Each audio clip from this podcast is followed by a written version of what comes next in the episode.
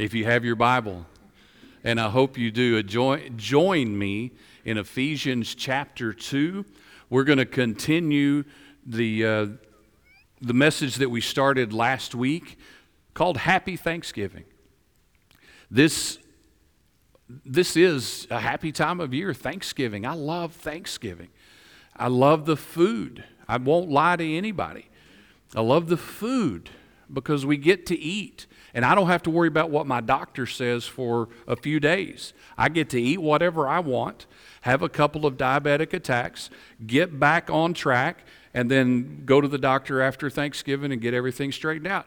But Thanksgiving is just a, a wonderful season.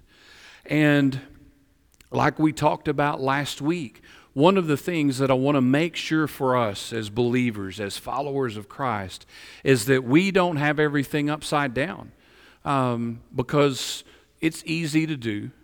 Uh, but we, we celebrate the food, and, and, and of course, we celebrate family, but sometimes we lose focus on Jesus Christ and we lose focus on truly where our thanks lies and where the blessings are from.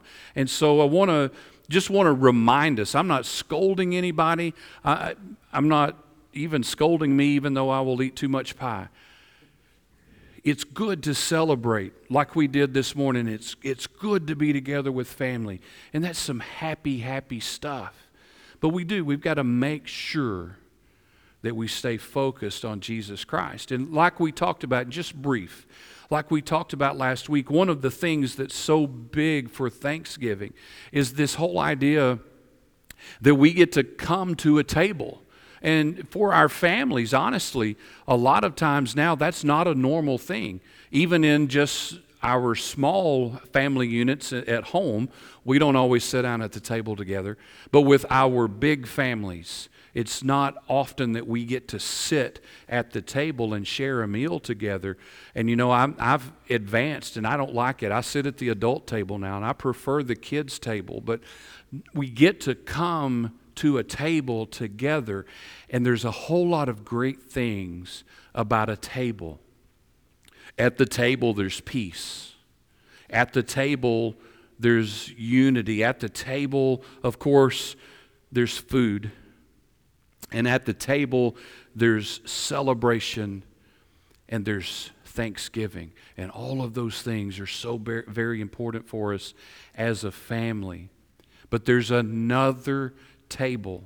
And this is where that, that idea for us to make sure that we're keeping things in the proper perspective. There's another table that as believers we have a seat at we have an invitation to the table with Christ. We are welcome exactly like we are. And I know that's hard for us sometimes to accept, but that's the truth in Jesus Christ. We're welcomed exactly like we are. And as we sit at the table with Him in peace, and what we're going to look, about the, look at this morning in His grace, there is a natural change that takes place in us because of the seat that we have at His table. And it's a place of rest and a place of grace and a place of freedom and a place, that word grace, unmerited favor. That's the definition of the word grace.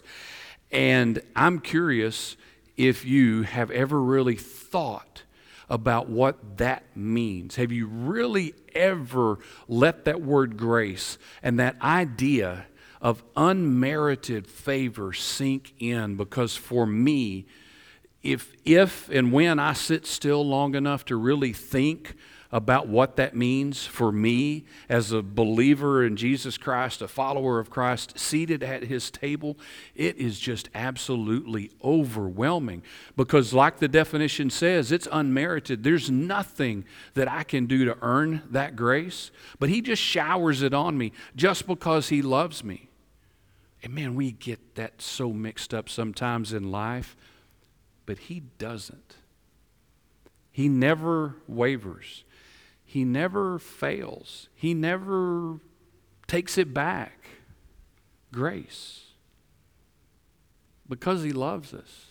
And that just, it's honestly one of those things that at my age that I won't say out loud. I still have trouble putting my, my heart and my mind around what that really means, even though I get it. I completely get it. But it just, just it doesn't make sense. So let's look. I, I ask you to join me in Ephesians chapter 2. Let's look at some verses that, that outline this idea about grace. We'll talk about it for a couple of minutes and then we're going to celebrate that grace this morning with Jesus at his table. But Ephesians chapter 2, the words will be on the, the screen for you this morning. Uh, Paul records for us once you were dead because of your disobedience and your many sins. You used to live in sin, just like the rest of the world, obeying the devil, the commander of the powers in the unseen world. He is the Spirit at work in the hearts of those who refuse to obey God. All of us used to live that way, following the passionate desires and inclinations of our, of our sinful nature. By our very nature, we were subject to God's anger, just like everyone else. And then here's that, here's that clause in verse 4 But God but God is so rich in mercy, and He loved us so much that even though we were dead because of our sins, He gave us life when He raised Christ from the dead. It is only by God's grace that you have been saved. For he raised us from the dead along with Christ and seated us with him in the heavenly realms because we are united with Christ Jesus. So God can point to us in all future ages as examples of the incredible wealth of His gra- grace and kindness towards us, as shown in all that He has done for us who are united in Christ Jesus. In verse 8, God saved you by His grace when you believed. That's faith. And you can't take credit for this, it is a gift from God. Salvation is not a reward for the good things that we've done, so that none of us can boast about it. For we are God's masterpiece. He created us anew in Christ Jesus so that we can do the good things He planned for us long ago. Grace. The, the goodness of grace. And again, that, that idea that God saved us by His grace. There's nothing that we can do. We can't earn it. We can't brag about it. We can't take credit for it.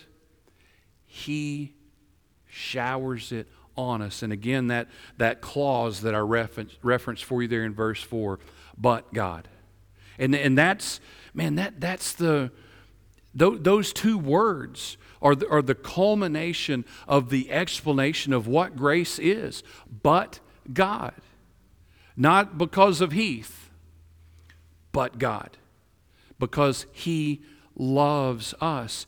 And, you know, that, that grace that, that we have, um, it reminds me and it makes me think of of freedom of sorts, but don't, don't get lost in, in the idea of freedom because sometimes we'll take that too far. It's not a freedom to do whatever we want to do, it's a freedom to live in Him like He's called us to do, but there's room for error.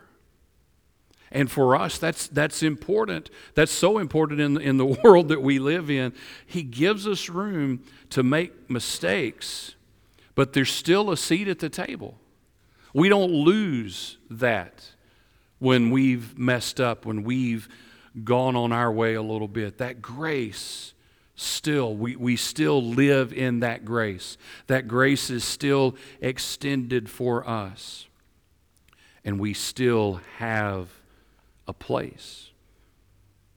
And I'm, I'm curious for us because I, I, always, I always think about this and, and I think for us as believers, it's how, it's how we should reflect Christ to the world because He loves me. He showers me with grace, because of Him, nothing to do with me. And the question that I have to examine and I have to correct myself on all the time is how much grace am I extending in the world around me to people that are around me every day? And somebody that's so much smarter than me said this about grace. And this is what I want this is what I want somebody to say about me too. And and I know that they don't, but I wish they did. Grace, I want it to be natural, a part of who I am. I want people to try to pull me back because they think that I've gone too far. And if that's not the definition of the grace that God's extended us, I don't know what else is because He has gone too far and He's going to continue to go too far. He's never going to take that back. But how about for us and the people around us and the grace that we share with people that we come in contact with every day? The people in the world around us are human just like we are. They're imperfect just like we are, and they all mess up just like we do. But do we extend them grace in those moments? Do we recognize the need for grace? And then do we move on? Because I think we, unlike God, will hold on to that stuff. And I know nobody else in here does it, but I might even remind somebody sometimes of remember Joe that time? Remember that time? But that's not grace, right? Grace forgets. Grace lets go. Grace moves on.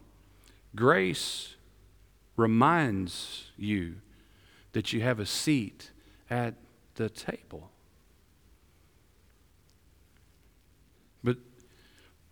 Are we able to do that, to recognize that something wasn't right? And then move on because, again, grace. It just makes no sense for us. Another quote that I want to share with you because so very important. Anybody know the name Bob Goff? Yeah, few of you do Bob Goff. If you've never read his book, Love Does, get it and read it. It's, it's an easy read, but it's so very good. But something that he says. It's easy to say to people that you're invited. This is the idea of extending grace and inviting somebody to the table. It's easy to say to people that you're invited. What happens when they come is what defines us. What happens when they come is what defines us. And then he goes ahead and says, extend the table because everybody's welcome. Think about that from the idea of the table that, that we have a seat at with Jesus Christ. We, we come freely. He's invited us to come and to sit down, and that defines Him. That grace that He showers on us that grace, despite of us, it defines who he is because he extends the table to us and we can come and sit down and know that we are welcome and know that we're in a place of peace and know that we are forgiven and loved. But are, are, are we able to do that with that invitation to someone, and not necessarily to a physical table, but just that extension to someone of grace in life, to, to extend that invitation to them, to extend that seat at the table to them, and not hold on to something that's happened in the past, but truly that everyone is welcome because we want them to know the grace of Jesus Christ. And if, if we are if we are holding on to those things, and in the video, you know, it, it really does kind of fit those ping pong balls that floated on the half filled life of Christ. If we're holding on to those little things, we're not, we are not giving and sharing the grace of Jesus Christ. Everybody around us deserves it just as much as we do. And our example from the life that we live should be that invitation to the table, to the table of Jesus Christ, to the grace of Christ. And oh, that our life would be that example of grace, that people would see us and people would instantly recognize in us that in the world's terms and in the world's standards, something is wrong. Because that grace, that forgiveness, that peace that comes from Christ and with Christ, it doesn't make sense in the messed up world we live in. But that we could be that different because of Him that the world notices. And then they ask and they want to know what's going on, and that we can share with them that grace and that peace that only comes through Jesus Christ. Only comes in Him. So, Charlie and Lisa, if, if you guys would, would come on up this morning, we're, um, we're, we're going to worship for just a minute because I want to give the opportunity uh, before, before we celebrate the Lord's Supper. I want to give the opportunity for us um, for us to reflect on that grace, but also for us in this moment, if there's someone here that doesn't understand, doesn't know that grace, hasn't accepted that grace, hasn't surrendered their life to Christ, it's never too late. And right now is the perfect time. Um, as, as Charlie and Lisa lead us in worship, Joe and I will go to the back of the room. And we would love the opportunity to talk with you and to pray with you um, and to share with you what that relationship with Jesus Christ really means. And Joe and I will be the first ones to tell you we don't have all the perfect answers, and we're not perfect people, but God. And we want you to know that grace that comes from Him alone. And again, nothing that we deserve, nothing that we can earn, and nothing that we can do to get except surrender to Jesus Christ. So let's worship together. And again, we'll be back there. I'm going to ask Karen if she would join us too, for um, if any of the ladies would like to, to talk to a lady. Um, but we, we just want to take a few minutes and reflect on that grace. And if He's calling you this morning, don't wait. Don't put it off. Don't say, oh, I'll take care of that next week. Take care of it today. Respond today.